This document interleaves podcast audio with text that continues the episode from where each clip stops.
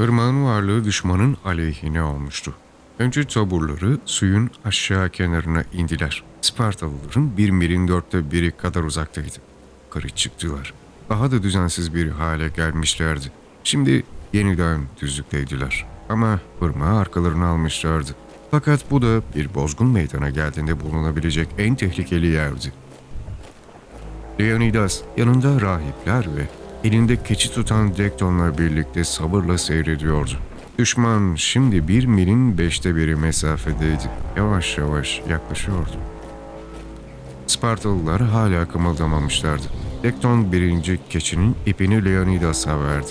Düşmanın ayak sesleri orayı gümbürdetmeyi, ortalık korku ve öfke sesleriyle çınlamaya başlayınca endişeyle ona baktı.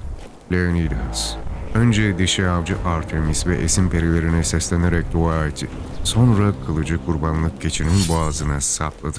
Hayvanın arka kısmını dizlerinin arasında sıkıştırmış. Sol eliyle çenesinden yakalayıp boynunu kılıcın derbisine açık bırakmıştı. Birlikteki herkes kanı fışkırıp Gaia'ya, toprak anaya aktığını, Leonidas'ın bronz dizliklerini sıçrayıp öküz derisi savaş ayakkabılarını kızıla boyadığını görmüştü. Kral, can vermiş kurbanı dizlerinin arasında tutarak sessizce ve sabırlı saflarına bekleyen Spartalılara, Periokilere ve Tegatelere döndü. Ucundan kutsal kurbanın kanı damlayan kılıcını göğe, yardımlarını dilediği tanrılara ve sonra da ilerleyen düşmana doğrulttu. Spartalılar! Bugüne dek almış olduğunuz her nefes sizi bu ana getirdi. Dökmüş olduğunuz her kan, ter ve gözyaşı, her şey şu an durduğunuz yer için döküldü. Persler bizi köleleri yapmak için geliyor. Ama benim çok iyi bir fikrim var. Ben derim ki onları tanrıların adı uğruna kanıyla boğalım. Evlatlarımız için, Sparta için. Kurtarıcı Zeus ve Eros. Lakonya, ileri! Arkadan borazanların tiz sesi ortalığı, bin gazap tanrıçasının çığlığı gibi geldi geçti. Spartalılar ve müttefikleri ilerlemeye başladılar. En önde mızraklar gidiyordu. Parlatılmış ve bilenmiş mızrak uçları güneşte parıl parıl parlıyorlardı. Düşman artık tam anlamıyla saldırıya geçmişti. Şimdi Lakonya saflarından 4000 ağızdan Hera, Kastor'a ilahinin ikinci mısrasını en yüksek tonda okunuyordu. Görünüşte basit. Resmi geçitlerde yapılması çok kolay. Fakat ölüm kalım hallerinde korkunç olan bu manevranın düşmanda yarattığı korku ve dehşeti anlatacak söz yoktur. Öyle mükemmel ve korkusuzca. Bir tek adam bile kontrolsüzce ileri çıkmadan ya da korkarak geride kalmadan. Kimse yanındakinin kalkanının gölgesinde saklanmadan. Ayakları yere sapasağlam basarak yapılan bu hareket insanın saçlarını dimdikledi, sırtındaki tüyleri ürpertirdi. Saldırıya uğrayan kocaman vahşi bir hayvan. Öfkeden kudurarak nasıl dişlerini gösterir ve gücünü verdiği cesaret ve korkusuzlukla nasıl öne çıkarsa, bronz ve kızılın karıştığı Lakonyalı savaş safları da öyle birleşip öldürmeye hazırlandı. Düşmanın sol kanadı Promokoi, yani düşman saflarındaki öncüleri Spartalıları daha 30 adım yaklaşmadan çökmüştü bile. Düşmandan bir dehşet haykırışı yükseldi. O öyle vahşi bir sesti ki insanın kanını donduruyordu. Ama sonra kargaşada kaybolup gitti. Düşman içten çökmüştü. Panik, rüzgarın kovaladığı yangın alevleri gibi birlikleri sarmış. 48 kalkanlık genişlikte ilerleyen bu kanat 30'a, sonra 20'ye, daha sonra da o kalkan genişliğine düşmüştü. Düşman saflarında, öndeki 3 sırada olup şimdi geri kaçanlar, arkadan gelen arkadaşlarıyla çarpışıyorlardı.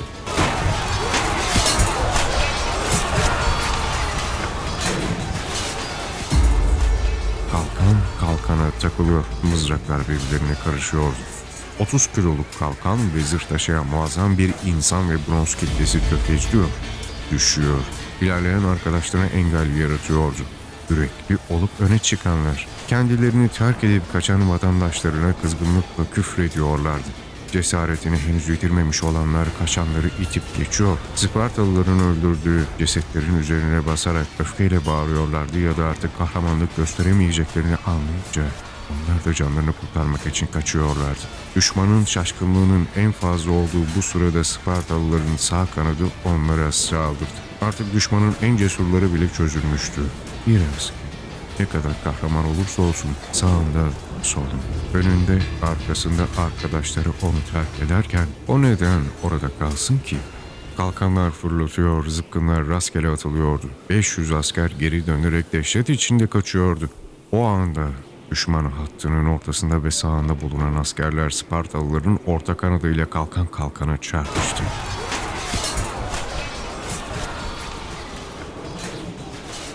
Bütün savaşçıların bildiği fakat Aleksandros'la genç kulaklarımızın şimdiye kadar duymadığı bir ses. Kalkan vuruşmasının çıkardığı ses ortalığı kapladı.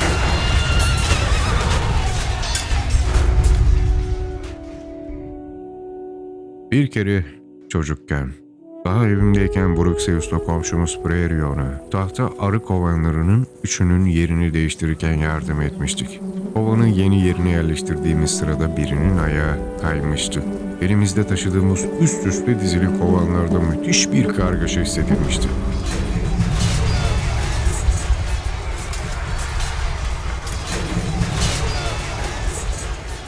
Bu bir çığlık, bir homurdanma ya da öbür dünyadan gelen bir uğultu. Beyinden ya da yürekten değil, o kovanların içindeki yığınlardan yükselen öfke ve öldürme titreşimleriydi. İşte aynı ses. Şimdi yüzlerce kez daha güçlü olarak aşağımızdaki ovada yuvarlanan insan ve silahlardan yükseliyordu. Şairin Ares'in değirmeni sözleri şimdi daha iyi kafamda oturuyordu. Ve Spartalıların neden savaştan bir işmiş gibi bahsettiklerini de tenimde duyumsuyordum. Yine kez aşağımızdaki yolda belirdi. Başındaki çapraz hilalli meyveriyle Herakles'in sağında. Üçüncü taburun önündeydi. Düşmanların safları ne kadar dağınıksa Spartalılarınki de o kadar düzgün ve bir aradaydı. Ön safları düşmana vahşice saldırmıyor. Resmi geçit alanındaki kadar sert bir düzende ilerlemiyordu. Birlikte hareket eden savaş gemileri gibi dalgalar halinde geliyorlardı. Onların o uzun mızraklarının, Brahmakoylerin bronz kalkanlarını böyle delip geçeceğini aklıma getiremezdim. Sağ kollarının ve omuzlarının bütün gücüyle muştalıyor, vuruyor. Yalnız ön saftakiler değil, ikinci ve üçüncü sıradakiler de öndeki arkadaşlarının omuzları üzerinden uzanıyor. Ölüm duvarı gibi ilerleyen bir harman makinesi haline geliyorlardı. Bir kurt sürüsünün kaçan geyiği beraberce yakaladığı gibi. Spartalıların sağ kolu da Antirion'un savunucularına öyle saldırmışlardı. Çılgınca naralar atarak, dişlerini göstererek değil, avcı usulü, silahını soğukkanlılıkla ve öldürücü bir ustalıkla kullanarak. Yine kez şimdi yer değiştiriyordu.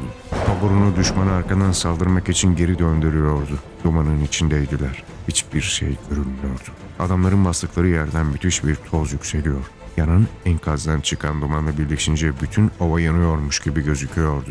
Bu boğucu buluttan o anladım. Korkunç ses yükseliyor tam aşağımızda.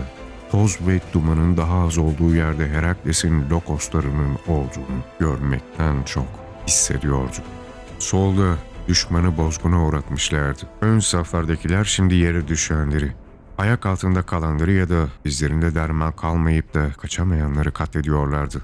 Arkada ve sağda bütün sıra boyunca Spartalılarla Siraküzlüler şimdi kalkan kalkanı, miğfer miğfere çarpışıyorlardı. Bu kargaşa ve kaosta arada bir geri saflardakileri görebiliyorduk. Kalkanlarını bütün güçleriyle birbirlerinin sırtına indiriyor. Ayakları toprakta çukurlar açıyor. Ortalığı büsbütün toza buluyorlardı. Artık ne tek tek insanları ne de birlikleri seçmek olasıydı. Yalnızca kitlelerin ileri ve geri dalgalanmasını görebiliyor. Hiç dinlenmeyen o kanı donduran sesi duyabiliyorduk. Dağlardan inen sel suların bir duvar halinde aşağıda kalan yolları bastırıp çiftçilerin tarlalarının çevresinde kurdukları barikatları yıktığı gibi. Spartalıların safları da Sıraküzlülere doğru kabarıp akıyordu. Sellerden korunmak için yapılmış olan baraj direnir. Toprağa sıkı sıkı tutunur. Uzun dakikalar boyunca hiç yıkılmayacakmış gibi görünür. Fakat sonra Çiftçinin endişeli gözleri önünde sular barikatları birer birer söker götürür.